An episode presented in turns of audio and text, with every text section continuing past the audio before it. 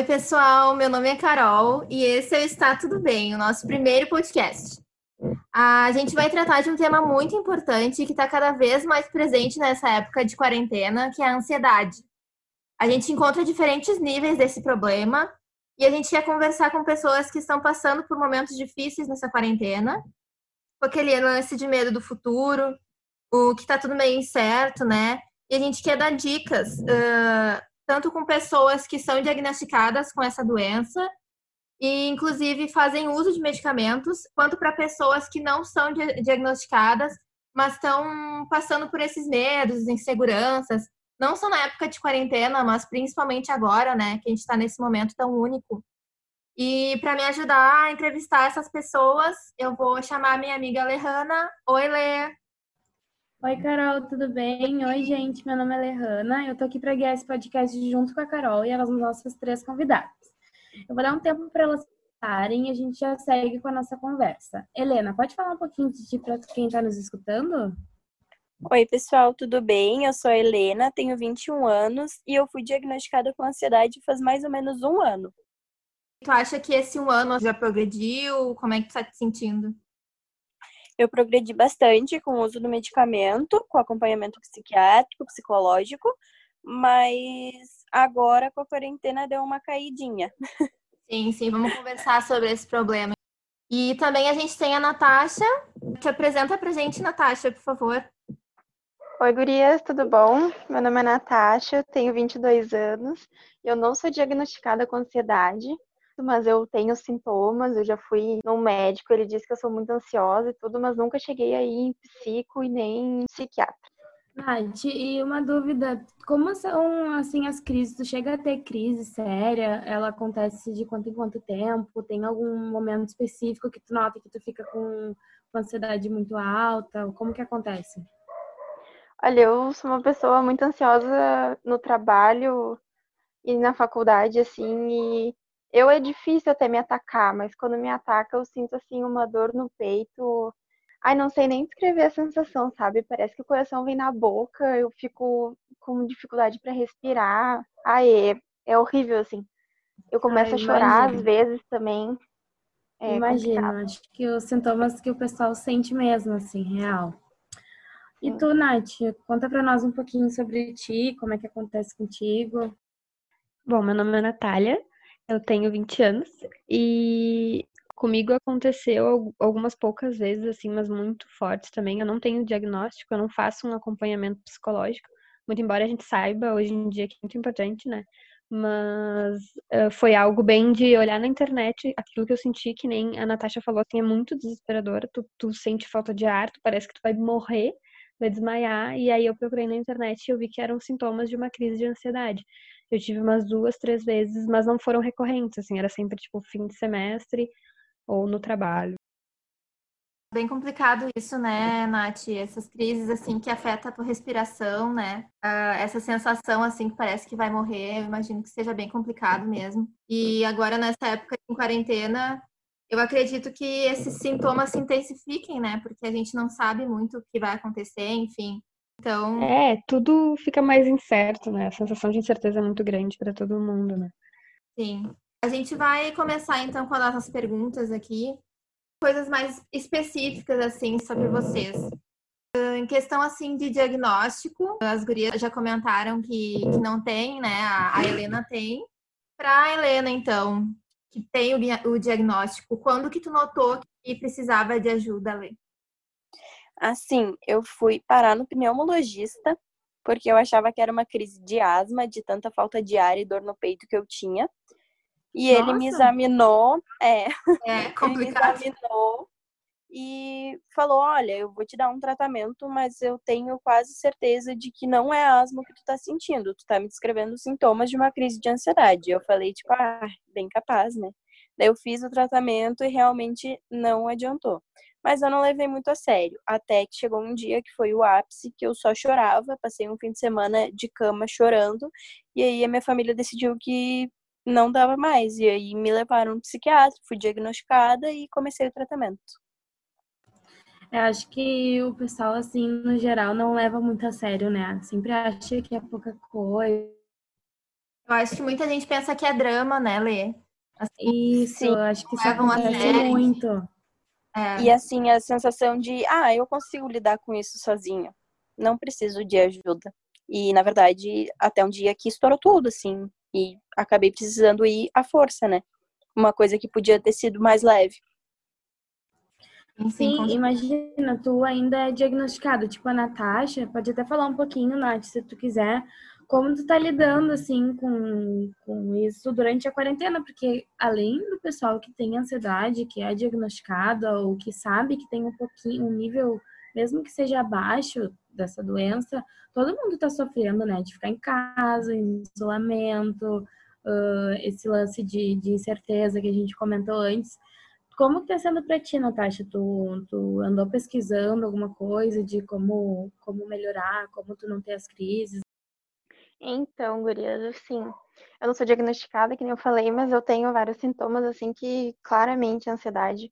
Uma vez, inclusive, eu fui parar no cardiologista achando que eu tinha arritmia, que meu coração é muito acelerado, em alguns momentos. Fiz todos aqueles exames e tudo, meio que nem a Helena, assim, achando que era uma coisa e totalmente era outra.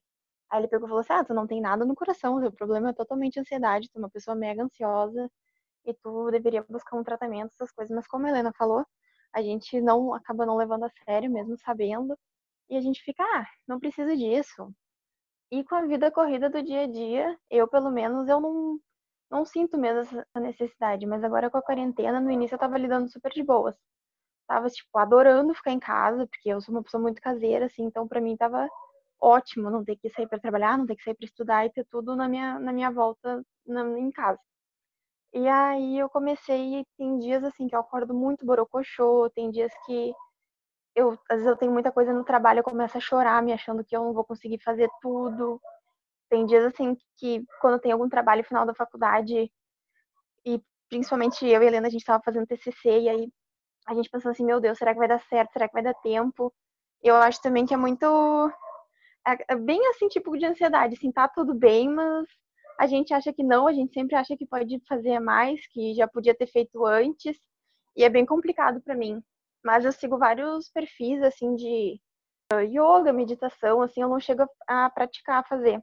Mas me dá uma sensação muito de paz, assim, ver as pessoas falando. Imagina é muito bom ter essa palavra de apoio. Né? Isso, conforta bastante. Apesar da gente saber, é muito bom escutar de novo, né? É, eu acho que uma questão importante, assim, até que a gente queria tratar também, é que tu falou de exigência na faculdade, no trabalho, a gente acaba se exigindo muito, né? Então, é, de, de aceitar que tá tudo bem, não tá tudo bem. Então, se tu não consegue ser tão produtiva no dia, tá tudo bem, sabe? Às vezes as pessoas dizem, ah, que tu tem que se exercitar todos os dias uh, trabalhar super bem todos os dias, fazer todos os teus trabalhos da faculdade certinho, perfeitos, mas sabe, aceitar assim que, que não tá tudo bem e, e não exigir perfeição de tudo faz parte, sabe? Eu acho que é uma coisa saudável, assim, a gente não ser perfeito. Pois é, pois eu é. cobro muito, bastante, assim. E como tu falou, tem dias que tu não vai acordar produtivo, tem dias que tu vai fazer alguma coisa e vai achar ruim, ou vai fazer tudo e vai achar ruim e vai chorar, mas tudo bem, vai passar depois, vai ficar Sim. tudo ótimo. e tu, Nath, como é que tu te sente em relação à, à ansiedade na quarentena?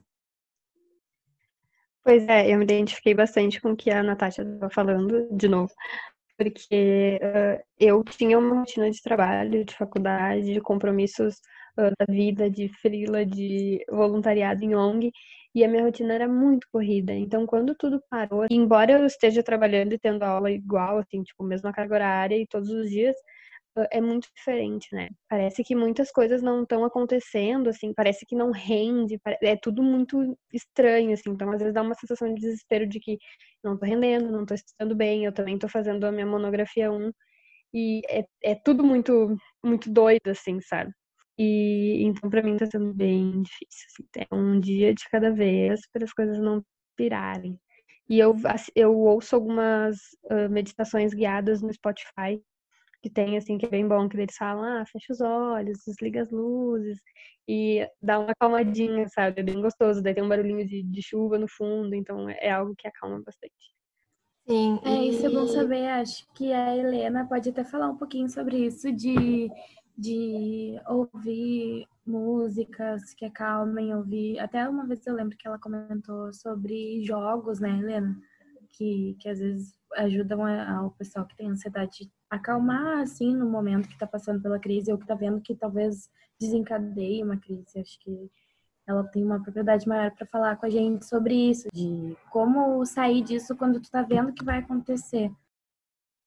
Isso, gurias. Eu pesquisei sobre alguns jogos, mas eu não cheguei a baixar porque os que eu vi nas avaliações dizia coisas sobre ah, não me ajudou, me deixou mais estressada, então eu acabei recuando. Mas eu sei que existem alguns que ajudam realmente a acalmar mas o que eu gosto de fazer mesmo é tomar um chazinho de camomila, gosto de pesquisar música no Spotify, que uh, existem playlists chamada Ansiedade. Eu gosto de botar ali, ficar ouvindo com um tapa-olho, bem, bem tranquila mesmo, assim. Quando eu vejo que a coisa tá ficando feia, eu gosto de ficar no silêncio, só com essas musiquinhas de fundo, com um tapa-olho bem quietinha, para tentar acalmar o máximo possível. Sim, ajuda muito, né, Helena? É uma boa dica para quem vai ouvir a gente. Durante a pandemia, assim, vocês, agora que a gente está, né, nesse momento único, assim, que ninguém viveu ainda, né? então, vocês estão conseguindo controlar de boa, assim, essa, essas ansiedades? Vocês estão tendo que recorrer a, a psicólogo online ou alguém da, alguém da família, enfim? É, gurias, uma coisa que me ajudou muito, assim, e no fato de estar em casa é que eu consigo ficar mais com a minha família, porque na minha rotina eu realmente não vejo eles sem ser fim de semana. Então, isso para mim me deixa um pouco mais confortável, como vocês usaram a palavra, pelo fato de ter esse aconchego, assim, de ter esse carinho no dia a dia. Tem dias que são ótimos, que eu não sinto nada, e tem dias que eu tô arrasada e eu não sei o motivo possivelmente sem a medicação que eu fiz uso antes, eu estaria não estaria estabilizada, né? Teria decaído bastante agora na pandemia com essa situação toda. Pois é. Ô, tá. Natália, Natasha, me contem, tipo, por que vocês nunca procuraram ajuda? Foi porque acharam que era uma coisa normal? Tem algum motivo específico? particularmente foi aquilo que eu disse antes, assim, a vida corrida, né? A gente acaba deixando isso que é uma coisa muito importante, que é a saúde, a gente acaba deixando de lado e vai deixando assim, ah, eu procuro, eu vou procurando depois, assim, quem sabe nas férias e aquilo que vocês comentaram, se tá buscando alguma coisa. E eu moro com meus avós também, então assim, eu passo a parte do meu dia conversando com eles, fico junto com eles. E é muito bom, tanto para eles, que ficavam sozinhos durante o dia inteiro, sem eu e sem minha mãe, e eu agora em casa. É bom porque eu posso fazer companhia, eles fazem para mim também. E é muito o aconchego do lar, né? A família. Tu tá mal, tu pode ali ganhar uma palavra de carinho, tu pode ganhar um abraço, e isso é uma coisa que a gente não tem no dia a dia, né? Sim. Já para mim, uh, eu nunca procurei, primeiro também por causa da, da rotina corrida, e em segundo lugar, porque a primeira vez que eu tive foi no fim de semana, né? Tipo, num sábado. Aí eu pensei, nossa, tô muito mal, preciso procurar um, um, uma ajuda. Daí na segunda-feira tu já tá melhorzinha. Daí tu pensa, ah, talvez não precise tanto de uma ajuda. E aí tu vai deixando pra depois e tu esquece. E aí, então, a maioria das vezes foi isso, assim, como eu sou uma pessoa muito fechada, assim, de compartilhar sentimentos, uh, não é algo fácil, né? Então, normalmente os momentos de desespero chegam no fim do expediente ou no fim da aula, que é às 10h45 da noite. Daí eu deito e durmo, deito e choro antes de dormir, algo assim, sabe? Mas acaba que a gente vai deixando para depois, para depois, e agora não dá, e não tem um motivo concreto, sabe?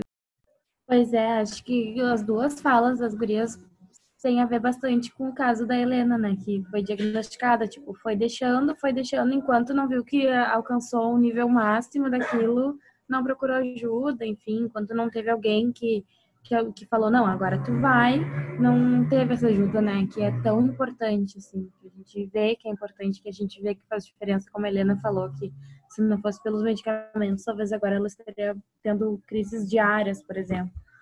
Acho que evidencia ainda mais o quão é importante a gente procurar ajuda, não deixar de lado, assim, porque muita gente pode falar, ai, é drama, ai, tu tá tendo isso, porque é um sentimento normal de estresse, todo mundo se estressa, mas na verdade não, né, gurias? A gente sabe que não é assim. É verdade. Eu acho que tem um limite, é, um limite entre o, o que é considerado normal e o que é considerada doença, sabe? Mas eu acho que em, to, em todas as formas, todos os níveis, eu acho que é super importante procurar ajuda. E agora, nesse ritmo de pandemia, de quarentena que a gente está vivendo esse momento, tentar ao máximo, né? Que nem a gente estava falando ali, ficar perto da família, dos amigos, uh, não guardar para si uh, os sentimentos, né? Expor, conversar. Tem livros também, acho que são ótimos, tipo, para ajudar a gente, enfim. E ter essa troca, né? Uh, eu acho que as gurias, mais do que eu, podem, podem dizer, assim, o que elas têm feito sobre isso.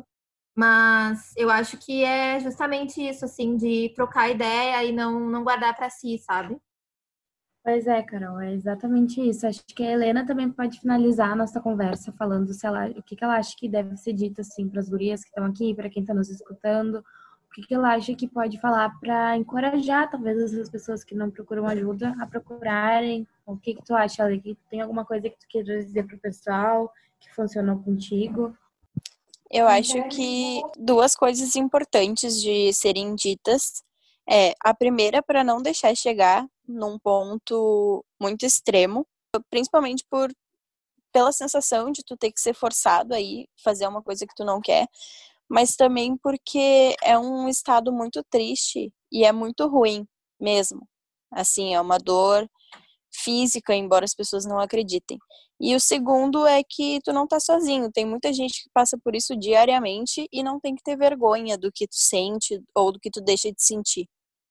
É, acho que isso que a última fala da lei também tem um peso enorme, tanto quanto procurar ajuda de tu saber que, que tá tudo bem, que não tem problema tu sentir tudo que tu vai sentir, que tá tudo bem tu ter ansiedade, que tu não tá sozinho. Além de ter outras pessoas que têm isso, tem pessoal que tá ali para te ajudar, que se tu precisar, vai te ajudar, principalmente ajuda médica, né? Como a gente falou. Isso é uma doença como qualquer outra, tem que ser tratada como tal. É, eu acho que as pessoas, a maioria das pessoas não dão a, a notoriedade para doenças mentais, assim, né? Tipo, doenças psicológicas, enfim. Eu acho que a, a galera só dá importância quando um braço quebra, quando alguma coisa assim física real assim acontece, sabe? Mas é que a dor emocional, a dor psicológica, ela é uma dor física, né? Então. Exatamente. Assim como as gurias falaram também de aperto no peito, falta de ar. Isso. Coração acelerado. Acho que com isso a gente consegue encerrar nossa conversa bem. Acho que ficou claro que todo mundo precisa bastante de ajuda, que ninguém tá sozinho, que, que tá tudo bem, bem como a gente falou, tá tudo bem. Ter, ter ansiedade, ter os problemas que a gente tem, acho que todo mundo passa por isso em algum momento. E procurar ajuda é o essencial, né? Acho que para qualquer doença que a gente tenha, tem que procurar ajuda, não adianta. Não dá para deixar para depois. Queria agradecer as gurias que vieram, que se disponibilizaram a conversar aqui com a gente sobre a ansiedade, sobre as suas vidas. Natália, Natasha, Helena, muito obrigada. Valeu, Carol. Obrigada, gurias. Obrigada, gurias. Muito obrigada por terem convidado, adorei participar.